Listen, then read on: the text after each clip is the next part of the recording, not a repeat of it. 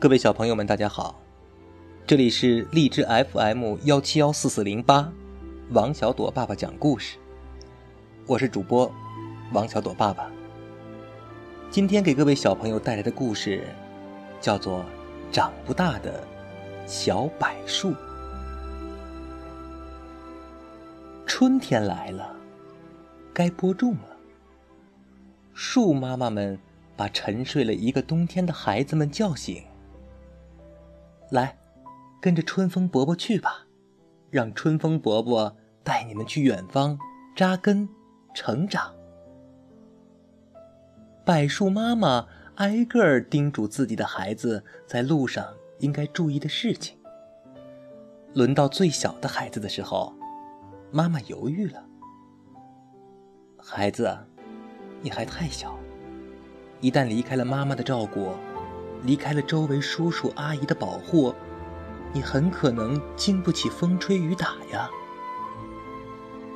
那，那，那我待在妈妈身边就不怕风吹雨打了。春天来了，小柏树种子从泥土里钻了出来。他抬头望望妈妈高大的身躯，心想，在妈妈身边。多安全啊！哗啦啦的下大雨了。妈妈伸开枝叶，像一把大雨伞一样挡住了雨水。小柏树就像住在温室里一样温暖。刮大风了，叔叔阿姨们包围着小柏树，即使刮再大的风，小柏树都丝毫的感觉不到。但是。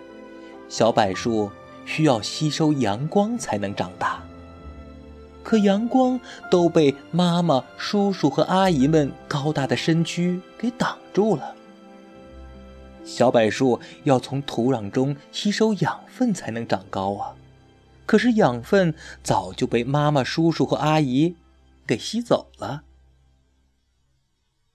一年过去了，又一年。也过去了。有一天，春风伯伯路过这里，小柏树看到了，就叫住他：“春风伯伯，春风伯伯，您好。”春风伯伯看着眼前瘦小的树，犹豫的开口：“呃，你是？嗯，我是小柏树啊。那年你带走了我的哥哥和姐姐。”只有我留在了妈妈的身边。